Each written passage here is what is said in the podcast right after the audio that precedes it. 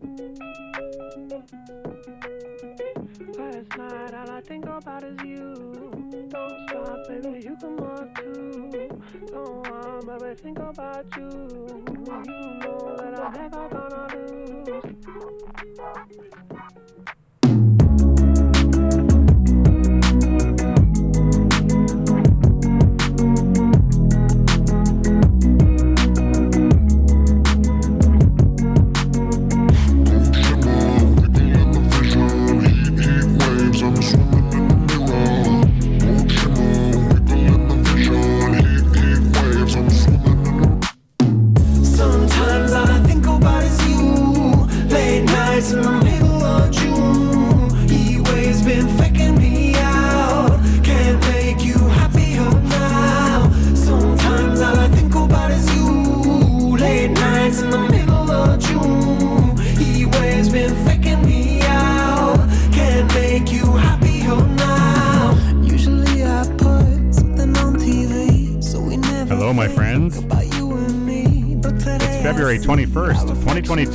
Are tuned into Canadian Patriot Radio. And I'm your host, Critch.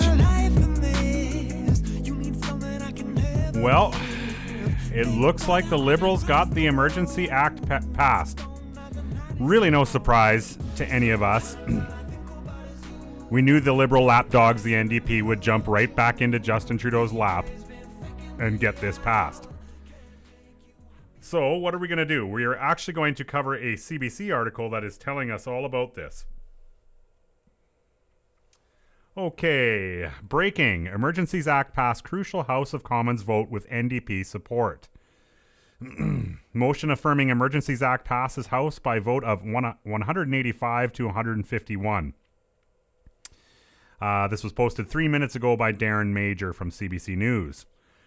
A motion affirming the Liberal government's decision to invoke the Emergencies Act passed a crucial House of Commons vote Monday, ensuring the expansion expansive powers contained in the act remain in use by authorities thanks to parliamentary support from the New Democrats. Now let's just take a let's just take a minute here. what is the point of passing this at this point? Um, you know they've they've they've already stopped or the uh, the border blockades basically countrywide excuse me have been stopped. So that that's the excuse that they're using to pass this and they're you notice their language. We'll actually listen we'll listen to uh, the press conference from the pm and all his cronies um, later in the show but just the the language that they're using this this occupation and illegal blockades and they they use language all the time to try and just it's subliminal right? Like to try and get people to uh, come over to their side of thinking. Unfortunately for them they're on an island now. Like the federal lib- liberals besides the, the ndp the support that they get from the ndp they are all alone. The provinces are starting to drop their mandates and the federal the federal government is still still clinging on to it.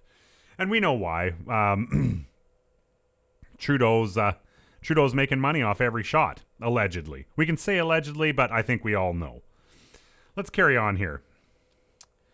This is a breaking news story. Or, story. An earlier version of the story is below and will be updated. Okay, we shouldn't have read that. Oh well. Prime Minister Justin Trudeau is defending his government's use of the Emergencies Act in response to the protest convoy occupation of downtown Ottawa as MPs prepare to vote on the act. Uh, during a press conference on Monday morning, Trudeau said the decision to trigger the act was not one he, and his government took lightly. Yeah, actually, you did. you, you guys just passed it without even thinking about it, or invoked it anyway. It became clear that local and provincial authorities need more tools to restore order and keep people safe. No, they don't. No, they don't at all. All you guys have done with this is allow yourself to start stripping people of the use of their bank accounts. That's the only reason you guys passed this sorry it, it's it's just you know i'm gonna keep in, interjecting because it is so hard to cut through this level of bs and, and and keep a straight face. Like reading cbc articles is like one way to for sure get yourself a brain aneurysm. Because you're literally turning red in the face. And you know some of us that got that vein on your forehead when you're angry i've got one of those. One of these times reading a cbc article i think that that motherfucker's just gonna let go so if if I ever hear a story about me getting found dead uh, at my computer, it's because I was reading a CBC article. Okay. Trudeau was asked if the deployment of the act is still necessary now that police have cleared the area in front of Parliament Hill.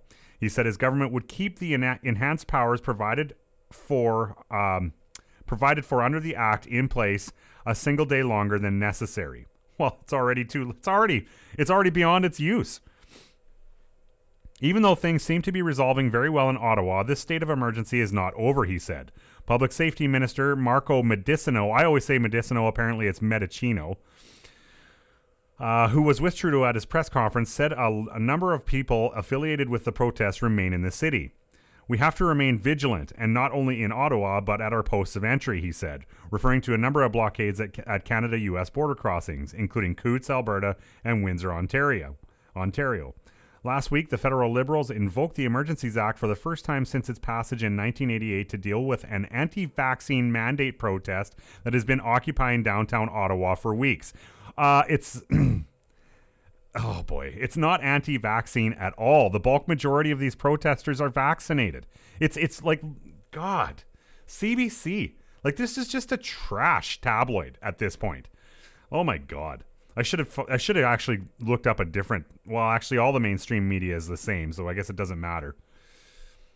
MPs are set to vote Monday night on the use of the Emergencies Act after a lengthy debate in a rare weekend sitting in the House of Commons. If the motion fails, the inv- um, invocation of the Act and its extraordinary powers will be struck down. If it passes, they will remain in place until mid March at the latest. The new, new Democrats have said they will support the government's use of the Act, but have urged the Liberals to tread carefully and are reserving the right to pull support at any time. Well, they got it passed. Like what what's the point of that rhetoric at all, j- old jughead? On Monday afternoon, NDP leader Jughead Singh again promised uh, his party his party's reluctant support for triggering the Emergencies Act. He also said New, New Democrats are prepared to trigger a second vote if they decide that the measures provided for under the act are no longer necessary. So, like we were saying in the last show, my friends, um, it it really came down to a guy with terrorist ties, uh, a guy with uh, ties to Khalistani terrorists that is on a no-fly list for India and the U.S. He was the one that decided the fate of Canada to basically um, invoke uh, the War Measures Act. Or, or martial law. If you really want to know what this is, this is martial law. Like they, the first thing they did, the minute they invoked it, was they started going after bank accounts. Like if you ever wanted to see what who these people actually are, just look at their behavior. The first thing they attack is your bank accounts. My God, like just cheap all the way all the way around cheap. Okay. It's not a blank check. We are prepared to pull our support as soon as the act is no longer le- needed. Singh said that as soon as it's clear that all remaining protesters have left Ottawa and border crossings are secure, he'll pull his support.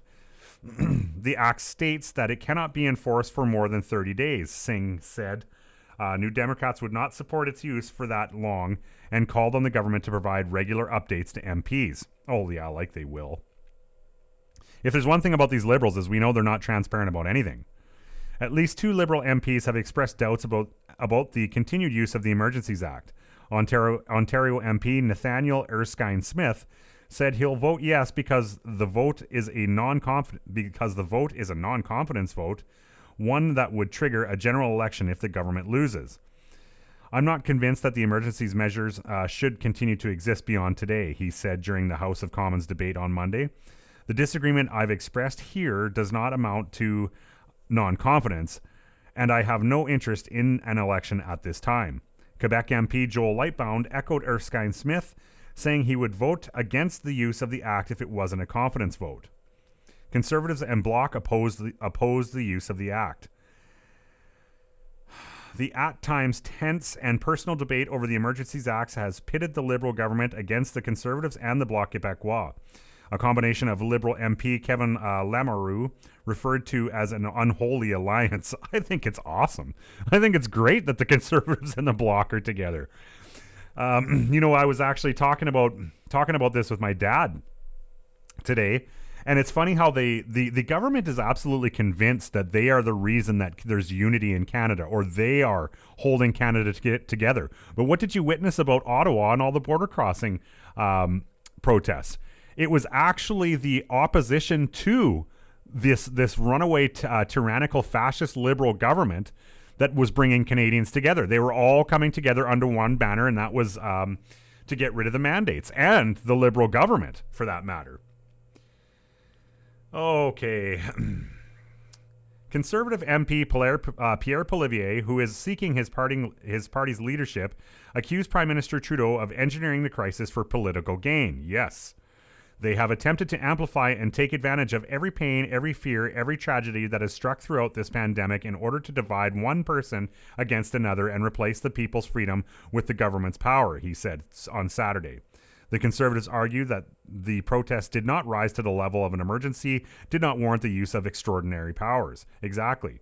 Bloc Québécois leader Yves Francois Blanchet said the government didn't need to invoke the Emergencies Act, that what it needed to do was to provide Ottawa police with additional officers to remove the, protesters. Exactly.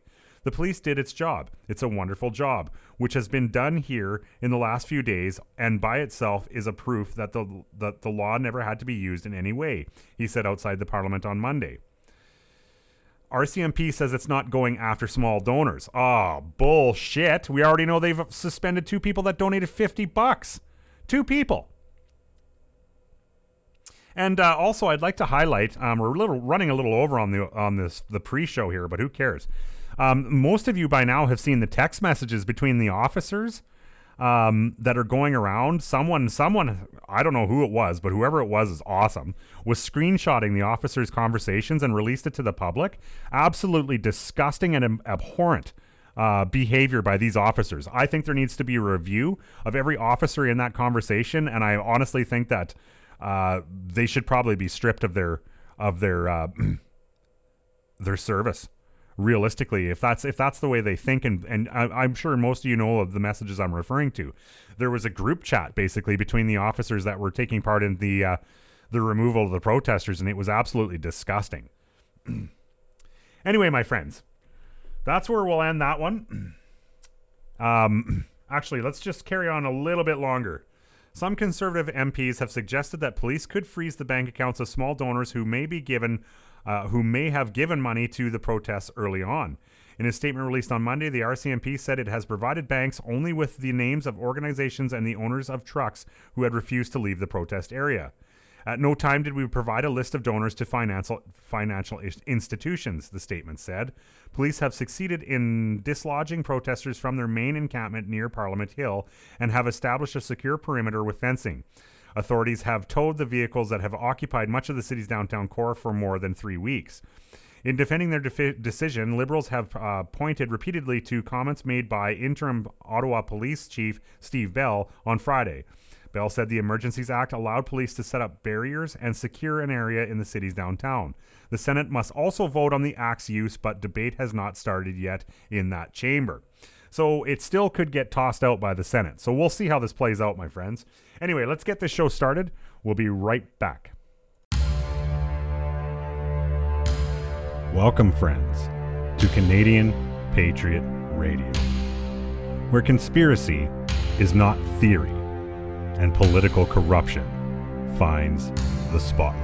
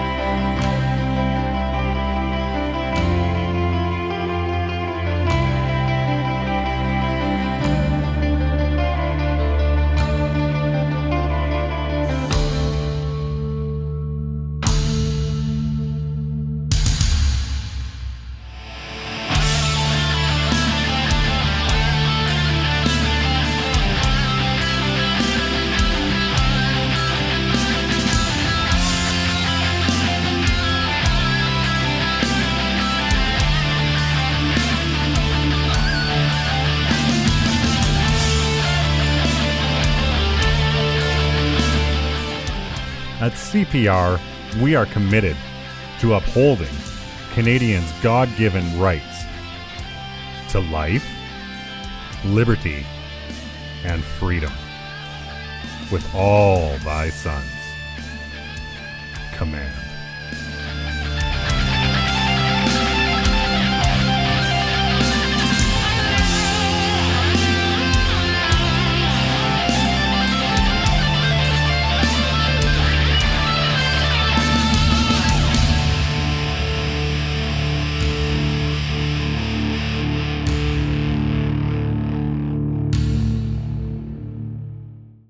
Right, welcome back, my friends. What I'd like to do next is um, kind of direct your attention towards um, Chris Barber. Um, this next article comes to us by way of the Ottawa Citizen, and the title reads Freedom Convoy leader says he just wants to go home after spending night in jail. My organizing days are over, Chris Barber said Friday when he was granted bail. This was written uh, on February 18th by Gary Dimmock. Freedom Convoy leader Chris Barber says his organize, organizing days are over, and he just wants to go home to his farm in Swift Current Sask after being arrested and jailed on charges of mischief and obstruct police. Oh man, oh I've got so much to say about this. Barber, 46, spent a night in the in the notorious Ottawa police cell block and was granted bail on Friday night on conditions that he leaves town within 24 hours and go home and never support the protest again. Barber, who owns a trucking company, agreed with the bail conditions that he can no longer support the protest verbally on TV or online. Barber, who employed four other truck drivers, who employs four other truck drivers, put up a $100,000 bond to secure his bail. His conditions require him to live at home until his case winds through the criminal justice system. While he's forbidden from supporting the protest, he's allowed to cover the costs of fuel for other truck truckers to travel back west with him. He made the offer. Uh, he made the offer after hearing that crowdfunding money didn't get into the hands of fellow truckers. Barber's trucking company does business in the prairies and in into the United States. Barber is charged with mischief, counseling to commit the offense of uh, of disobey court order and counseling to commit the offense of obstruct police. If the case goes to trial, Ottawa Crown Attorney Office is expected to seek a prison term of more than two years for tormenting the city in a criminal manner and for inciting protesters to break the law. Oh my, all circumstantial and hearsay. Oh fuck! I oh I would go to court in, in a heartbeat on those charges. Wow.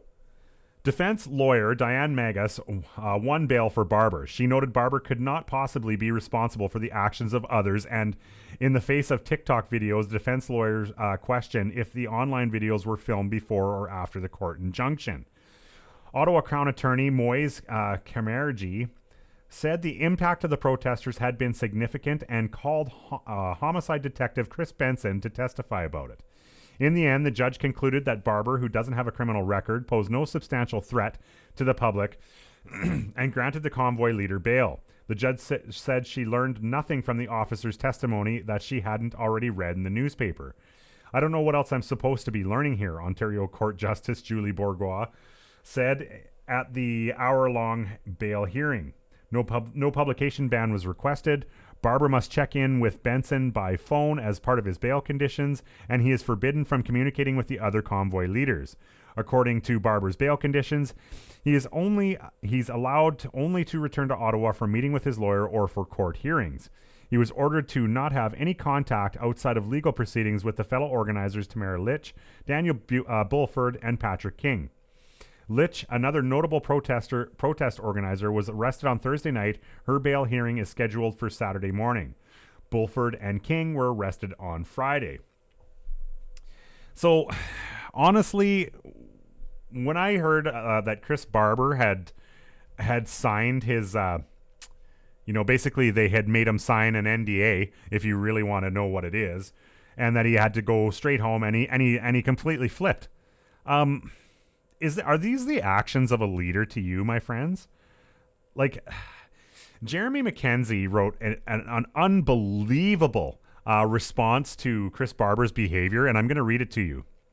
For those of you that don't know who Jeremy McKenzie is, he's the raging dissident from Instagram, and he's got his own show and everything like that. And he's uh, he's a veteran of the armed forces, and I, I really appreciate his input on pretty much all the topics facing Canadians right now. And he's been a strong voice for Canadians. And the way he responded to this is absolutely perfect. I'm just going to read it word for word to you guys. Chris Barber has disavowed um, has disavowed convoy says organizing days are over and wants to go home after spending one day in jail. I've always insisted that for anything to be done right, you need strong leadership. This movement was subverted shortly after its inception. State operatives BJ Dichter, conservative, and Dagny Pal- Pawlak, liberal campaign manager for Mental, Marco Med- Medicino, escaped unscathed without being arrested. After telling everyone they are saying until mandates are lifted, the leadership has fled town while the grassroots people remain being hunted down and arrested. Tamara Lich was also arrested. Where is BJ, BJ Dichter and Dagny Pal- Pawlak? Where did the money go? Never settle for weak leadership. It'll get you killed. I've seen it before. However, national unity has been increased substantially. There is an unassailable pr- there is unassailable proof that a substantial portion of the country is opposed to the state's behavior. They have revealed themselves for what they are brutal, unconscionable monsters that will use violence on unarmed citizens, financially ruin people for wrong think, and use any excuse to seize more power. This is no longer in dispute to any sane person. They haven't succeeded in crushing anything aside from their own credibility. This government has no moral authority to govern. Every step it takes further down this path of authoritarian rule only provides more evidence to many good people of our country that this needs to stop. There is now international attention and condemn- condemnation over what is happening here. Support and motivation to resist will only continue. Our resolve is infinite, their ammunition is finite.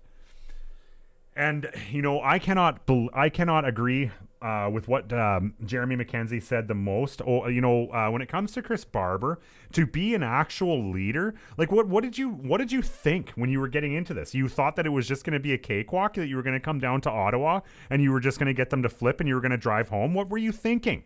And if you're actually going to take the title of leader, then you better be willing to jump on a grenade for your fucking platoon. You don't spend one day in jail and fucking tuck tail and go home. Like I, am just I, that that to me is absolutely it's sickening. Like that now that guy he's gonna have to live in shame for the rest of his life. Everybody that sees him will just think coward immediately, or at least people like you and me are immediately gonna think that. Whenever you hear the name Chris Barber, you're gonna be like pussy. like really though? Like we're all gonna like I just don't even know what to say about that. It's it's so weird.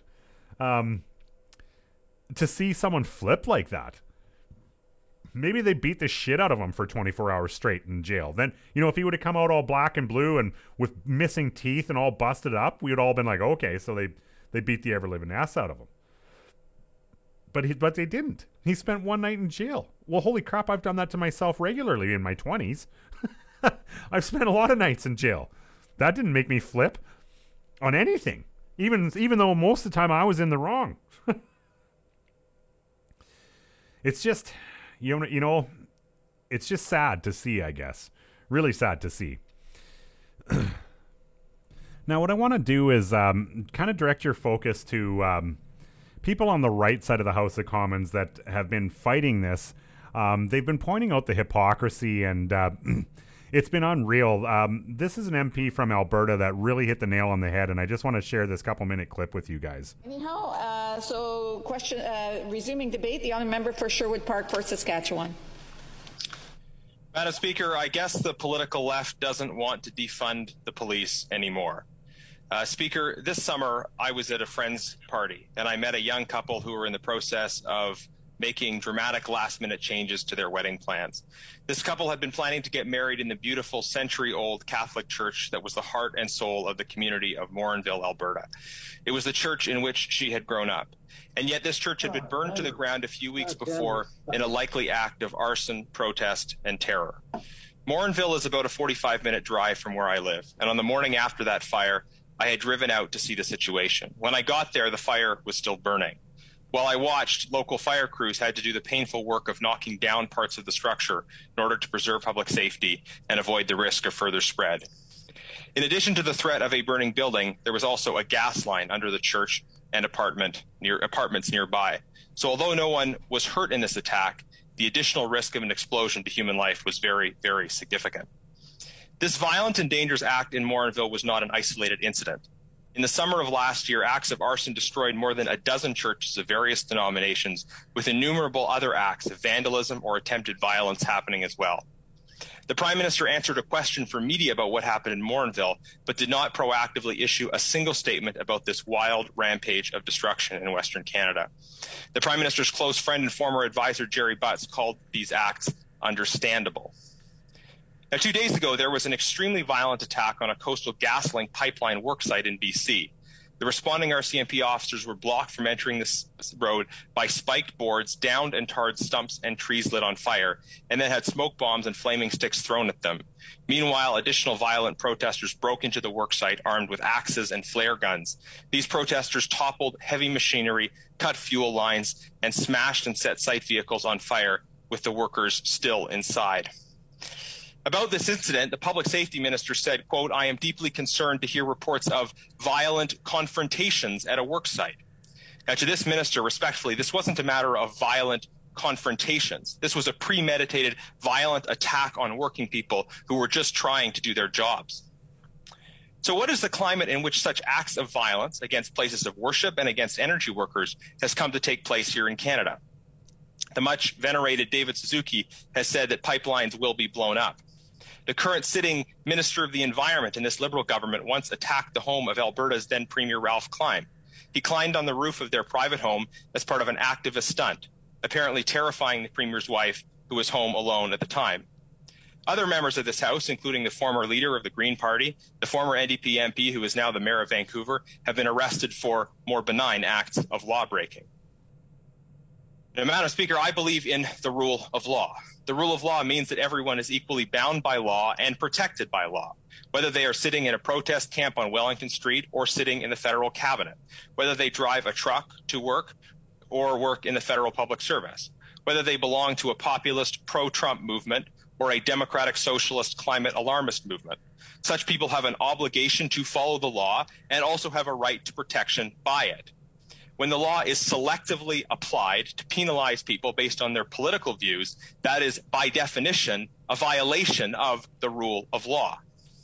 So while calling out illegal blockades of critical infrastructure and other forms of law breaking by protesters, we must also acknowledge that the rule of law is being threatened by a government that is woefully inconsistent in the way that they treat protesters, and that that inconsistency is based on the political preferences and the biases of the people in power. And this brings the law into disrepute. At the heart of the idea of the rule of law is a contract. I will follow the law and I will have the protection of law. When people are told to follow the law, but don't have the fair and equal protection of law, then we are no longer speaking of rule of law, but of rule by law. Rule of law is where the law rules. Rule by law is where laws are used by powerful people to dominate others. So we need to appreciate the difference. When the Oka crisis, 9 11, violent G7 and G20 protests, the blockades of two years ago, a series of attacks on places of worship, and violence targeting energy workers were not cause for the use of emergency powers.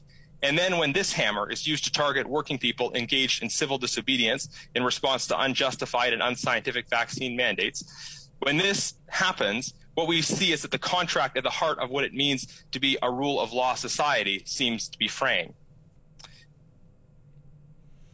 So I should mention that that MP's name is Garnet Gen- Genuis.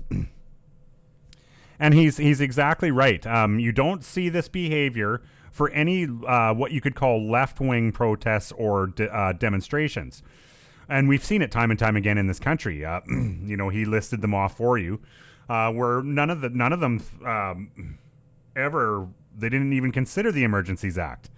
Um, Same for this uh, coastal gas attack in on the west coast. Well, you, if you if you've got this act invoked, then why aren't you seizing the bank accounts of everybody that was involved in that? How come you haven't figured out who they are, and how come you haven't seized their bank accounts?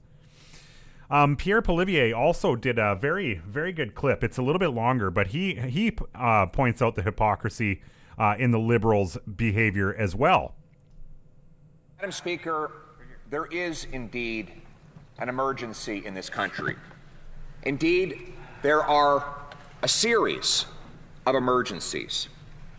There's the emergency of the family whose 14 year old daughter has attempted suicide after two years of isolation from sports, social interaction, and other healthy activities that sustain a, a happy and heartful mind. There is the emergency of the federal public servant who, for unrecognized medical reasons, can't get vaccinated and is now deprived of an income and a job. There's the emergency of the trucker who was hailed as a hero while driving our goods and services across international borders unvaccinated over two years, who suddenly was declared a public health threat and deprived of his job as well. There is the emergency of the 32 year old still living in his mom's basement because, under the pretext of COVID, government printed so much money that it now costs $836,000 for the average house. There is the emergency of the single mother trembling as she walks down the grocery aisle because she can't afford a basket of affordable goods because the government has inflated her cost of living.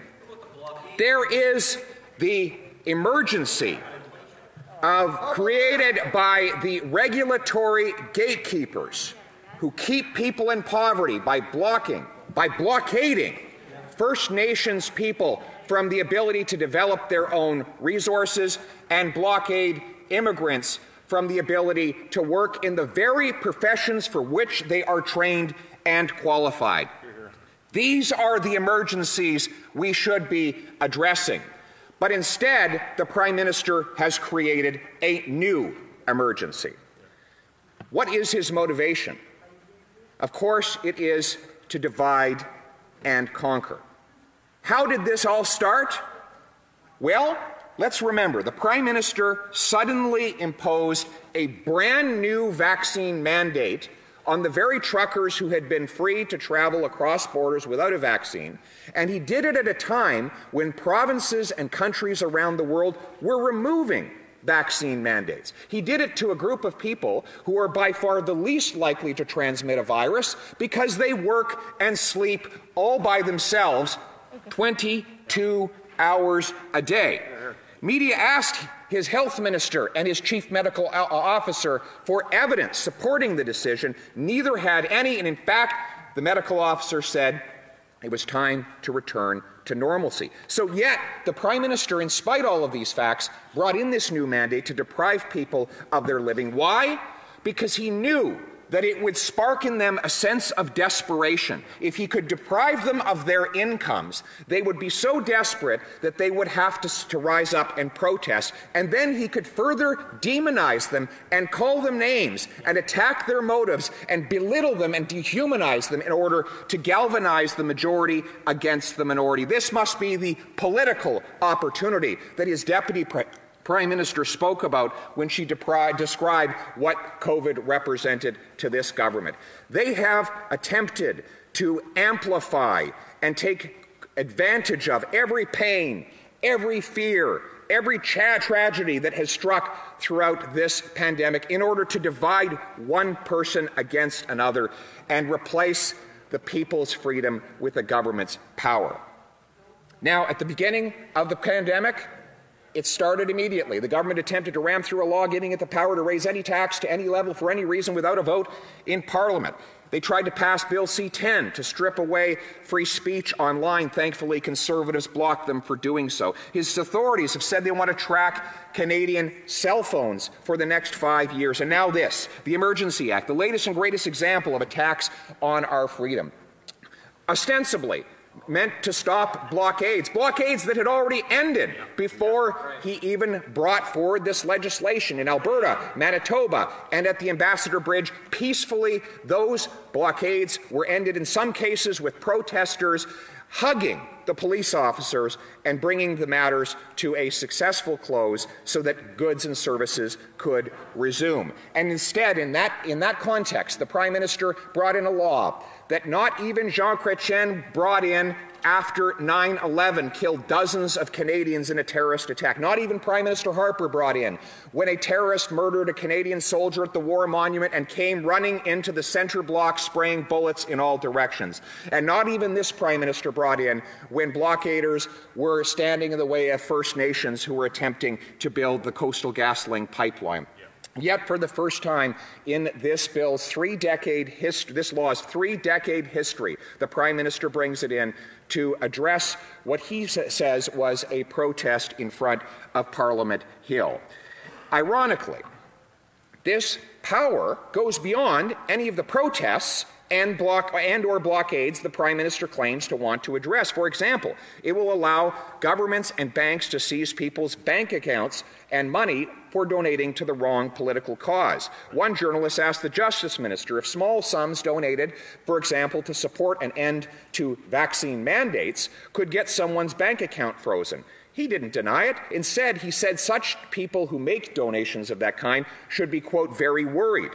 To freeze someone's bank account is not just an attack on their finances, but on their personal security. If your bank account is frozen, you can't buy food, you can't buy fuel, you can't pay your children's daycare fees, and you can, under this law, face that personal attack without being charged with a single solitary crime. The Prime Minister says that this is time limited, yet his own Finance Minister said she wants some of the tools to be permanent. He said it will be ge- geographically targeted, yet his own Parliamentary Secretary for Justice said, quote, that the Act technically applies to all of Canada. So the rules apply everywhere and indefinitely. Finally, there's nothing in the Act that limits the number of financial, the kinds of financial actions that could lead someone to have their account frozen. And if they are frozen unjustifiably, the Act specifically bans people from suing either the bank or the government for that unjustifiable treatment, opening the door for people who have nothing to do, nothing whatsoever to do with either the blockades or protests having their bank accounts frozen uh, without cause. Now, the Prime Minister says that he wants to do this to remove the blockades, blockades that have already been removed. He has, says he needs these unprecedented powers in order to restore, uh, to, to bring our country's order back to the pre protest period, although across this country that has already occurred. So, Ma- Madam Chair, I say to this House that I oppose this unjustifiable power grab, and as Prime Minister of Canada, I will ensure that no such abuse of power ever happens again. But I say that we should, we should end some of these blockades. And we can remove all of the blockades.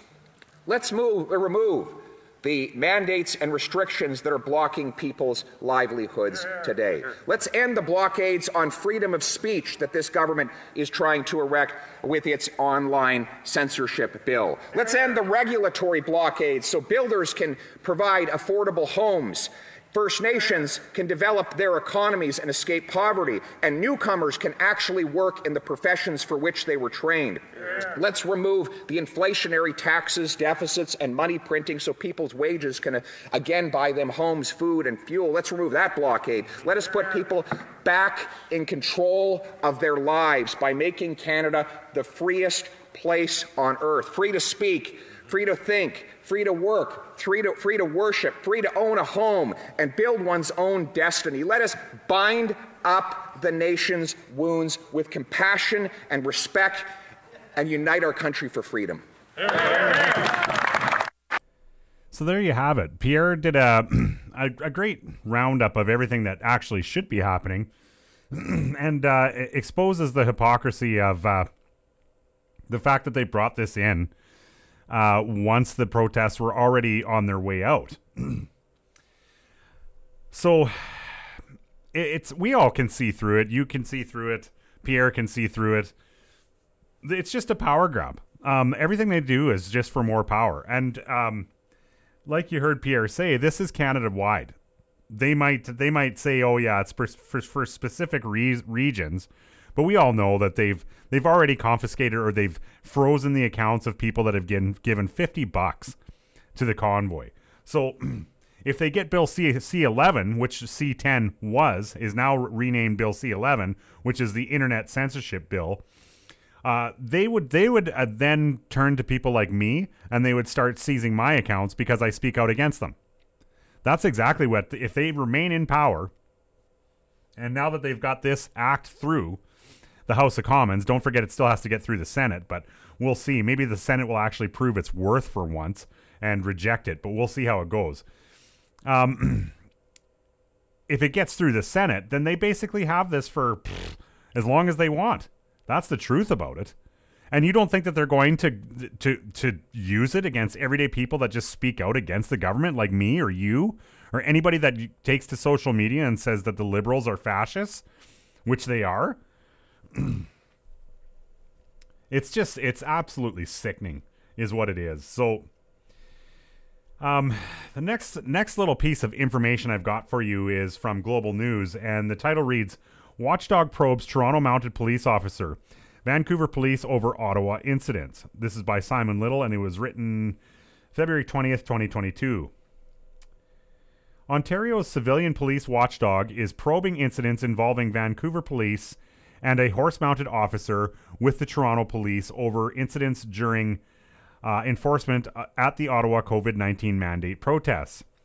In media in a media release Saturday, the Special Investigations Unit (SIU) said a 49-year-old woman had reported a serious injury following an interaction with a horse-mounted Toronto Police Service officer at Rideau Street and Mackenzie Avenue on Friday. The SIU said that the injury had not been confirmed and that it was interviewing the complainant and investigating the circumstances of the interaction. Footage of the horse unit allegedly trampling a woman went viral this weekend, including a false report that the woman had died, shared by a Fox News contributor with 1.3 million Twitter followers. Well, whatever you got. You Every time that the mainstream media, like global, does uh, screws up a story, do you find out that how many followers that person has? God. The SIU stressed that the reports uh, anyone has died were false. Ottawa Interim Police Chief Steve Bells told reporters Saturday the mounted uh, public order unit had ridden between a line of o- officers and what he described as increasingly aggressive protesters to create space. Whoa, Steve Bell. Whoa. We all watched the footage. We all watched the footage. We know um, who was uh, who was the increasingly aggressive um, uh, parties in that in that altercation, and it was the police. It was 100% the police, and they were using the horse unit to just mow through the crowd, and then the police would rush in. It uh, it was in- incredibly clever, but at the same time, I was you know I was thinking. As protesters, when you know this is when you know something like this is coming, why don't you organize? Like, um, I mean, you could have just done a Roman formation with with even shields, and you could have fought this off. You could have stood your ground. But I guess uh, hindsight is twenty twenty, right? The second incident under investigation involving members of the Vancouver Police Department took place just before 7:20 p.m. in the area of Sparks and Bank Street, according to the SIU. Several Vancouver police officers allegedly discharged anti-weapon Enfields multiple times, according to the SIU. A, spokes- a spokesperson for the watchdog just described the Enfields as a less lethal firearm that can fire a variety of projectiles, including rubber and plastic bullets. The SIU could not provide details on the circumstances under which the weapons were fired. The SIU said no injuries had been reported. However, unlike British Columbia's civilian police watchdog, the Independent Investigations Office, Ontario's SIU, is man- mandated to investigate all firearms discharges, including less lethal weapons. Anyone who was hit by hit by one of the projectiles is being asked to contact the SIU. Vancouver Police Chief Adam Palmer has confirmed members of the department pub, uh, department's public safety unit were deployed to Ottawa, and sources say at least 21 officers had flown to the capital on Thursday. I wonder if they were some of the members that were in the group chat that were laughing and thinking it was great. But anyway, there is a bit of pushback there for for that, and uh, we'll see. We'll follow. We'll follow the story and see if they do anything about it. I I don't know. It's hard to say. Okay. Um, many of you are fully aware of the Great Reset. Um, you you know that all of this that we're witnessing now from Trudeau, this getting getting martial law basically put in place in Canada, it's all it's all designed to bring about the Great Reset. You know, if if the government can grasp and maintain total control of the Canadian population, Canada will be the first country under this completely. So if they get away with uh, with martial law, saying it's temporary, that the latest you'll see it is till the mid middle of March. Uh, I seriously doubt it. Underneath this, this there'll be legislation that'll uh, grant the liberals powers powers like this to switch on and off whenever they want. Because as you guys know, they are going they are moving into uh, their their stages of bringing in the great the great reset.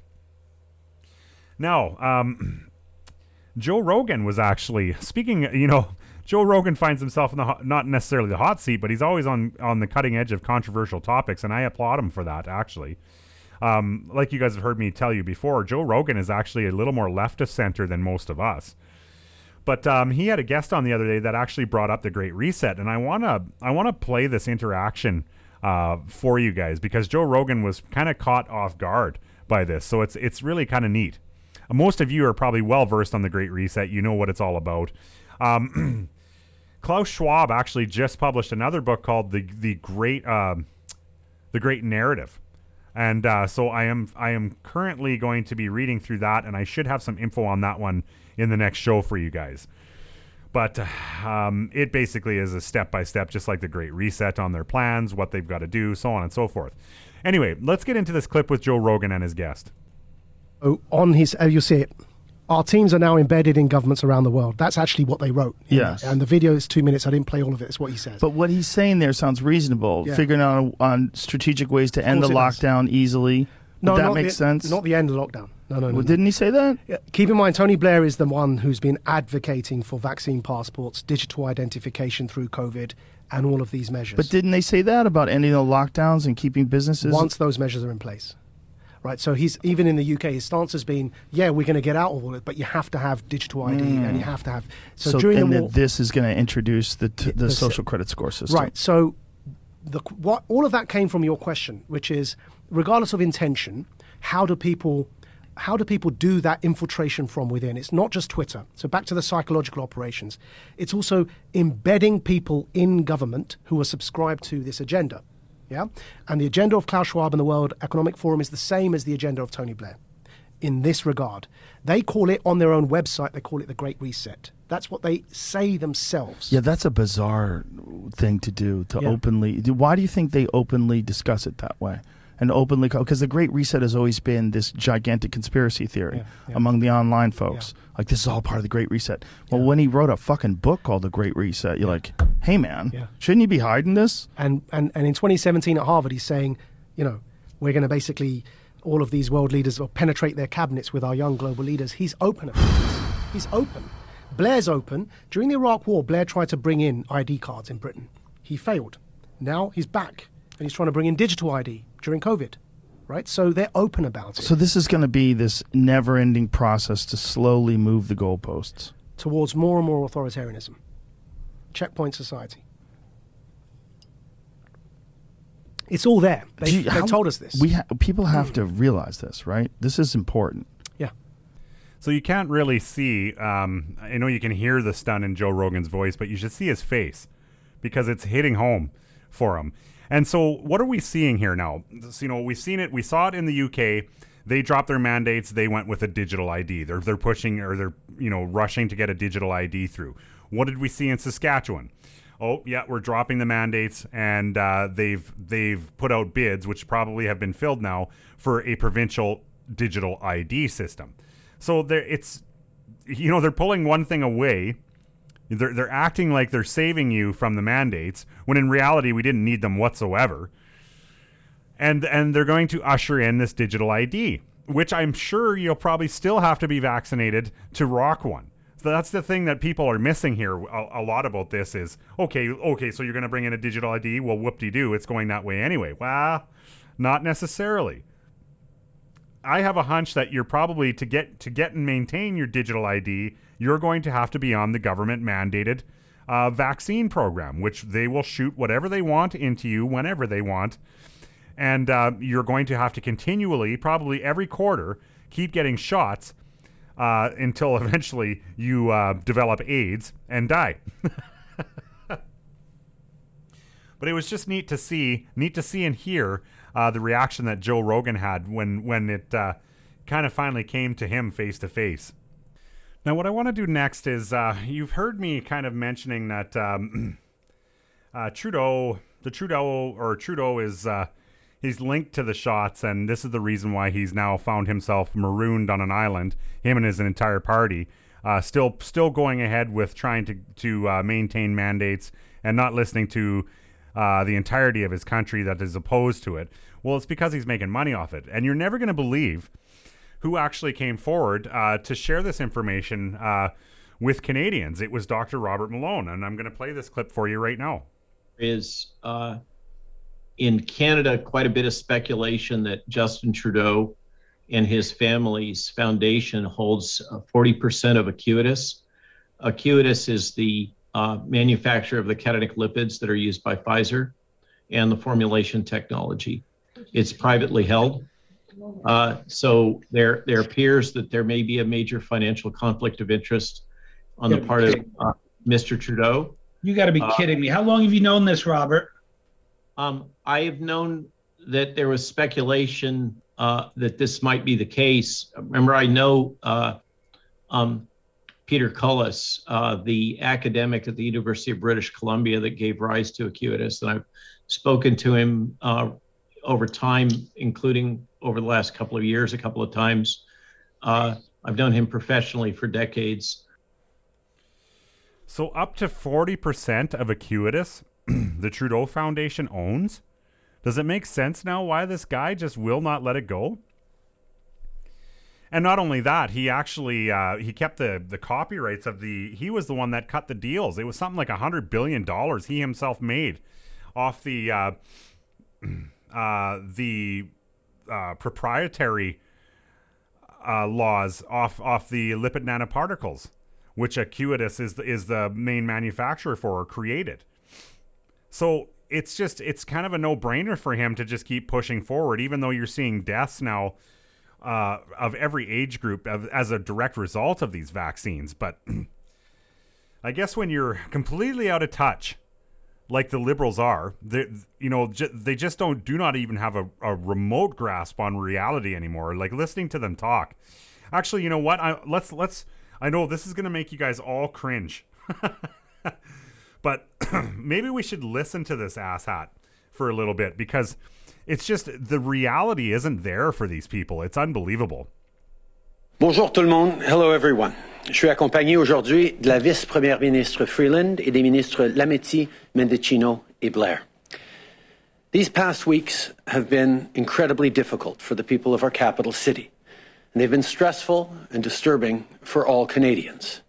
The situation is not anything anyone wanted, and quite frankly, not anything we'd want to see again. Yeah, because uh, Canadian unity and Canadians of every walk and culture coming together under a, basically a united banner of non-compliance. It, it was it was extremely disturbing, wasn't it? Only to you. This is what I mean. Like these people are so completely out of touch with reality that they get up in front of the world and spew complete nonsense and they they pat each other on the back and think that they're doing good work. Like there's just no grasp on reality. Let's let's keep listening to this frickin' idiot. Après avoir consulté les provinces et les territoires, le gouvernement fédéral a invoqué la loi sur les mesures d'urgence. Mardi, le poste frontalier de Coots, en Alberta, a été rouvert.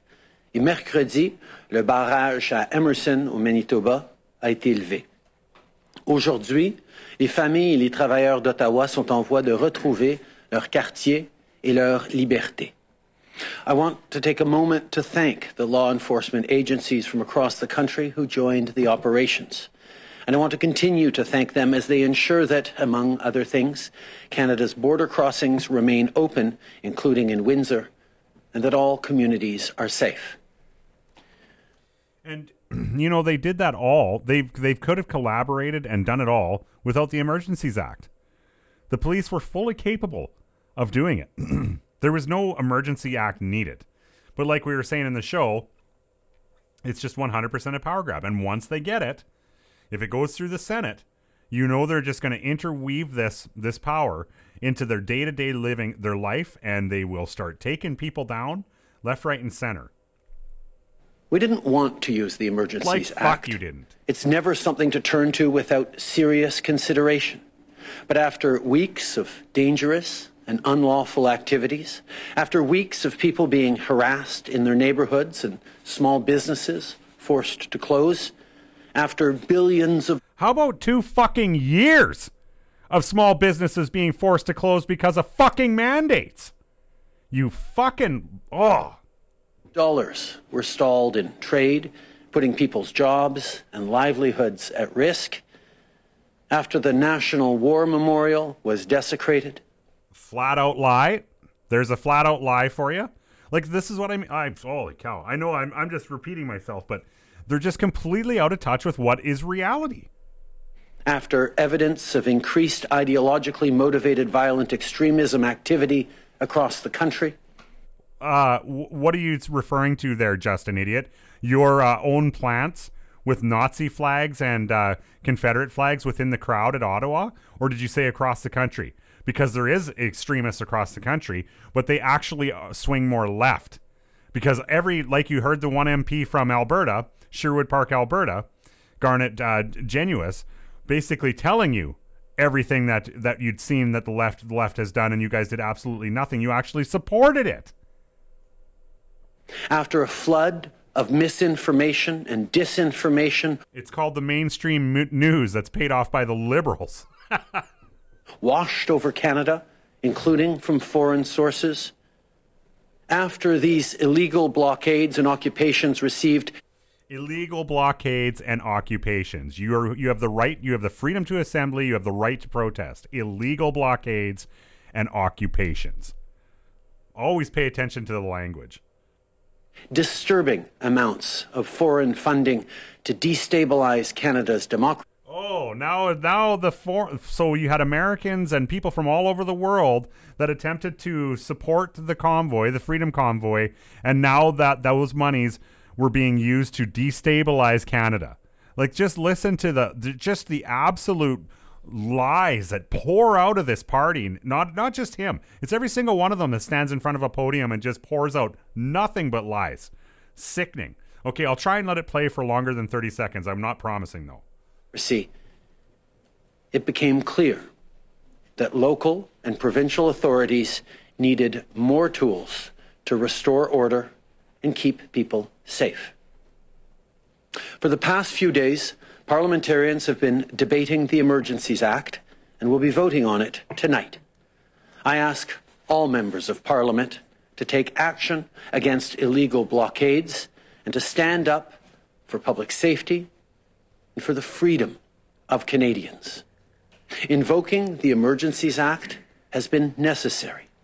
Law enforcement agencies relied on it to set up secured areas in downtown Ottawa and at border crossings. It prevented foreign money from continuing to fund illegal blockades. So they so you're he's trying to tell you that the police were unable of setting up blockades to stop protesters, that he needed to pass the emergency act, and that they interrupted, they stole American or, or not just American, but money shipped to Canada from all over the world. And they they blocked it. Like, have you ever, ever witnessed the Canadian government being more tyrannical than they are right now, my friends? Nobody has. And sorry, but that's that's the absolute most that I can listen to that globalist meat puppet.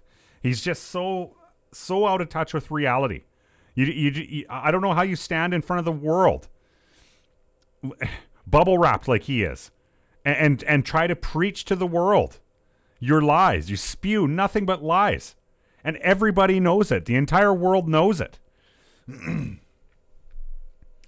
I don't know. I seen a I seen a little um, tidbit of information that they're they're think. I don't know if this is true or not. I can't even verify this, but I I have I have heard whisperings that they're they're thinking about putting Freeland at the helm. Um, they might pull Justin Idiot out of the spotlight because he's just hated. They know it. He, he his days are his days are numbered. And uh, I should also point out, uh, just to tie into the great uh, reset thing that we heard with Joe Rogan, that Trudeau and Freeland and all of them are uh, are World Economic uh, Economic Forum um, young leaders. They they were all trained by by Klaus Schwab, all of them. Uh, Jacinda Ardern, um, Boris Johnson, all of your leaders that are in the free, uh, so-called free world right now that are uh, getting tyrannical against their citizens. Trudeau, by far, has has outdone them all, outshone all of the other Klaus Schwab students because he has gone straight fascist and has been for long before the pandemic. Oh, I know I'm preaching to the choir. You guys are fully aware of all this, but it's just uh I don't know. I, like I, I watched that whole press conference, and I, I, I wasn't just taken aback by by Trudeau. I was taken aback by every single one of them that stood up at that podium and spewed nothing but complete lies for 40 minutes. They did and took questions and lied and dodged, and they don't answer questions even from the press, even from their selected press, because we all know they only let the the specific news outlets that they fund ask them questions, and even then they dance around the questions. It's pathetic. This liberal government needs to be removed. It just it it is it has gotten to a point where they are not serving the best interests of Canadians, and they are a rogue entity that is just doing nothing but uh, creating power for itself. It's making itself untouchable. And if we had a, if we actually had an opposition that could just keep a fucking leader in place and get behind one person that I, I doesn't flip flop and actually isn't a liberal light person, which Pierre Poilievre does seem to be stepping up. But where is the actual action from the opposition? Why aren't they demanding investigations into all this stuff? Like they have ju- they have just as much power as as the liberals, but they aren't. They're sitting on their hands, which tells you that the they're all in on it. All of them. There could there could have been way more done to stop these mandates. But they choose not to. Anyway, my friends, before I go on a 15 minute uh, rant, I'm going to shut this one down. So, like always, if you want to reach out to me, you can find me on Facebook. It's Canadian Patriot Radio. Use the message button, it comes directly to me. And I should actually, uh, I should thank Ricky for sending me that uh, that press conference with Trudeau. Thanks, Ricky. He's been sending me a lot of stuff there. So, um, I uh, I used that one from you, Ricky. So thanks for that. and uh, if you prefer email, it's Canadian Patriot Radio um, at gmail.com. And I encourage everybody to join the ongoing chat in the Telegram room, which is t.me backslash CPR underscore two. And if you prefer websites, it's CanadianPatriotRadio.ca. So um, there's a little bit of technical issues with SoundCloud um, right now, but I should have it back on track. I'm not being censored or anything like that. It's it's uh, more of an upload issue that I'm uh, kind of just in talks with them. Uh, I don't know. They don't know, and I don't know if it's on my side or their side. But um, I'm hoping to have it basically worked out in the next couple days, um, and we should be right back on track. So therefore, this show uh, will first first hit the airwaves probably on Spotify. Can you believe that the the the platform that has actually flat out censored me completely once? I actually have to fall back on and uh, use to to get the, this podcast out. But don't worry, SoundCloud will be um, once we get this little bug worked out, we'll be back full stream on SoundCloud. So. It'll all be good, my friends. As always, thank you for tuning in for another episode of Canadian Patriot Radio. and until next time, my friends, in all thy sons command.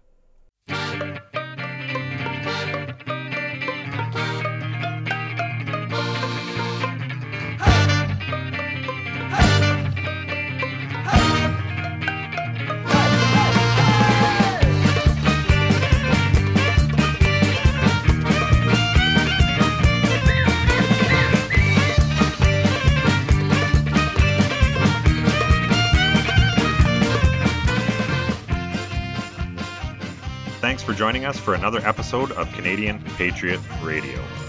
CPR is not filmed before a live studio audience.